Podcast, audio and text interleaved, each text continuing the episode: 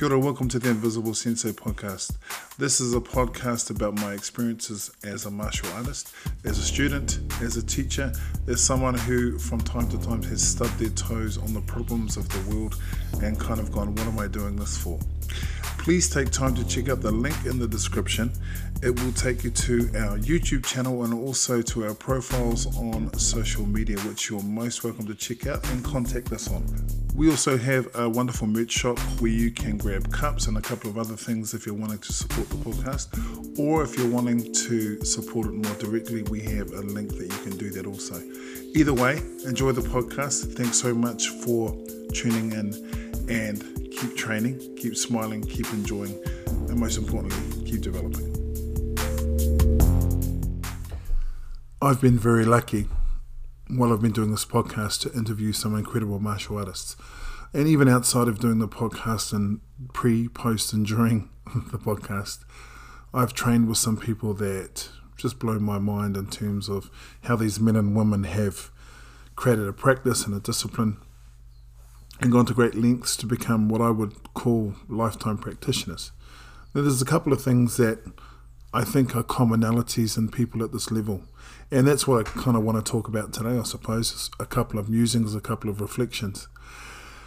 I find the commonalities with people who are at the top of their game is as follows. One, they usually have an excellent sense of humour, especially around themselves, a kind of a self depreciating sort of thing and they keep things in perspective. Two, they have more going on in their life than the martial art that they practice. And I think that it's very easy for people to become defined by what they do, especially if people aspire. Like I've had people who've really aspired to become sensei or to get to a level where people are calling them sensei because of what they believe comes with that title the idea that other people will respect you and do what you tell them to and follow you and listen to your thoughts and all the rest of that seems really appealing. And I think it seems really appealing too when there's something missing in that person. And that sounds really harsh, but I think that if your or if my opinion of myself depends upon the ability of other people to listen to what I say and for them to nod their heads and go hi sensei and for some reason that's what sort of fills my cup then maybe martial arts is not the thing that I should be doing. As I said they also have yeah, a great sense of humor and a sense of humor is I think really important and a lot of the work that I've done and for those of you who listen to this podcast you know that I've done quite a bit of work uh, with men in terms of family violence and things like that as a counsellor and as a worker. And what I found with people who work in that area too is a sense of humour. Now, I don't mean that in the sense that they take the jo- job lightly or sort of have a bit of a joke about it, but they are able to find the humour in certain situations, and especially with regards to themselves. And I think the sense of humor allows people to take a little bit of a mental break because in martial arts, hierarchy tends to be quite pronounced, especially in some forms of martial art. And I think it's really easy if you have that personality type. And I mean, I've been that personality type. It's always really nice when people say yes, sensei, no, sensei, this and that. And it's always really cool. And it kind of it's easy to sort of let that start going to to start going to my head. And the problem with it going to my head is there's a lot of room in there for expansion, so my head does slightly expand. But I think it's important to keep it in perspective. You know, titles and all these sorts of things um, are really are really lovely. Um, but I think that if I start becoming defined by what I do, and start seeing what I what I practice as who I am, that's when the problem kind of starts. And this sort of thing of taking it way too seriously and losing balance and more importantly losing perspective tends to kind of creep in. Um, I, you know, I've been a martial artist for a long time, you know, but not as long as others, longer than others, and, and shorter than some. And I've gone through different stages of believing that I was some kind of superhero and being proved wrong on so many occasions. And I think it also comes with the territory because we, we if we're being honest, we're looking at a systemized form of violence or a systemized form of anti-violence. And I know for me, if I focus on violence too much, if I focus on whether I'm effective and is this going to work on the street, it actually just gets bloody depressing because I'm losing the focus on the art. And you know, like a lot of my training is done by myself. I mean, if you're listening to this and you're doing, you're practicing a martial art like karate, maybe in terms of judo, aikido, Brazilian jiu-jitsu, those sort of martial arts, you know, re- Olympic wrestling, you, are really lucky in that you're practicing with a partner, oh gosh, uh, what, 98% of the time, and you get that instant feedback. With doing a martial art like karate, it's all based around, well, at least for me, it's based around a kata, which is done a lot of times in a solo sort of fashion.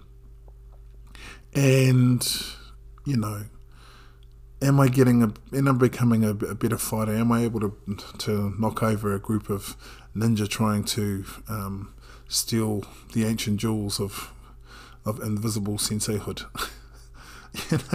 those sort of things, it just kind of gets tiresome. And I think it's kind of an argument that chases its own tail.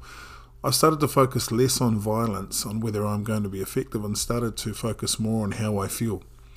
Um, James Pankovic Sensei of the Asato Dojo talks about the idea of, as opposed to self defense, health defense. And I kind of like that. For me, my martial arts is part of a, a daily ritual, a daily routine, that which makes me hopefully able to do the things that you know you do in a day. You know, you do your job, you do chores, you know, you have a coffee with your partner, you talk to your kids, you do what you need to do in a normal day. The, the idea for me is that as an energy source and a filter by which I can be better at the things which are really important. In the scheme of things, when you meet these high ranking people, they tend to have some balance and be able to keep things in perspective. I had an excellent conversation the other day with uh, senior yudansha here in New Zealand, and she was just we talked about a range of different things. I wasn't just talking about karate. We talked about life and relationships and, and, and just interesting interesting things which related to us as people. And she is by far and away my senpai. But what I really enjoyed was that we talked about more than just kicking and punching and kata and bunkai and throwing and all that sort of stuff we actually met and spoke as human beings. And I think that's what I look for in terms of my friendships, especially around martial arts.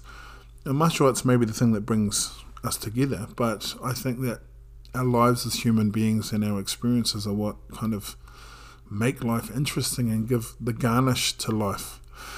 It always worries me when the only thing that we have in common is also the only thing that we talk about.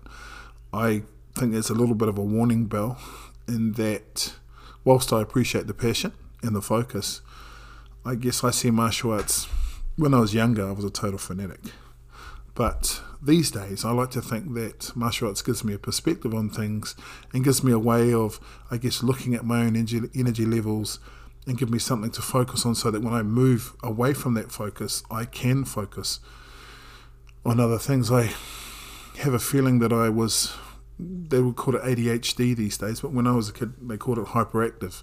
And a function of my anxiety at times is a hyper focus on specific things. And I know when I'm getting hyper focused that I need to have to step back and take a look at what's actually going on in my whole life.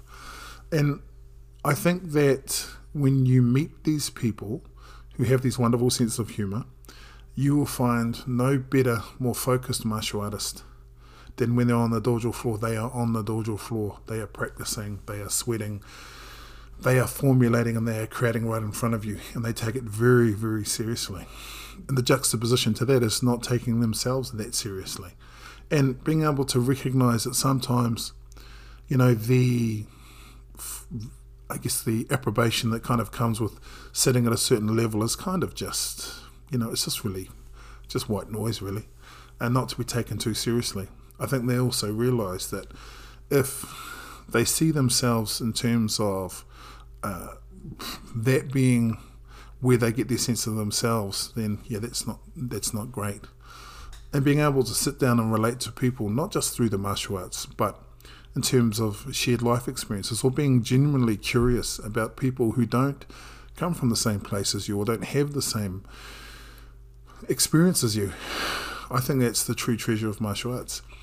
Um, again, my friend Sensei James Pankovic, name drop, talks about martial arts being a way of bringing people closer together. But I also think that when you bring people closer together through the martial arts, the last thing you do actually connect on is the martial artist. It may be the catalyst, but it's certainly not the end result. So, yeah, I guess for me, what I wanted to talk about was don't be frightened to have a broader view. Don't be frightened to be more than the martial art that you do, and don't look for yourself in the martial art that you do. I'm trying not to. I'm trying to be a little bit wider, a little bit wiser, a little bit more self focused, um, and I guess to, not to think less of myself, but to think of myself less and be really interested in the people that I meet because that's where the true riches of life are. In these in these martial arts, you know, we focus on all these external applications and so on and so forth, but have a think about the person who's behind that application and the opportunity you get in your training to meet people who may be able to share an experience with you that may enrich your life, not because they can kick, punch, or grapple, but because they might bring something to it that you have no experience of. And that's why being a martial artist and having a sense of humour and being more than the art that you practice is so very, very important.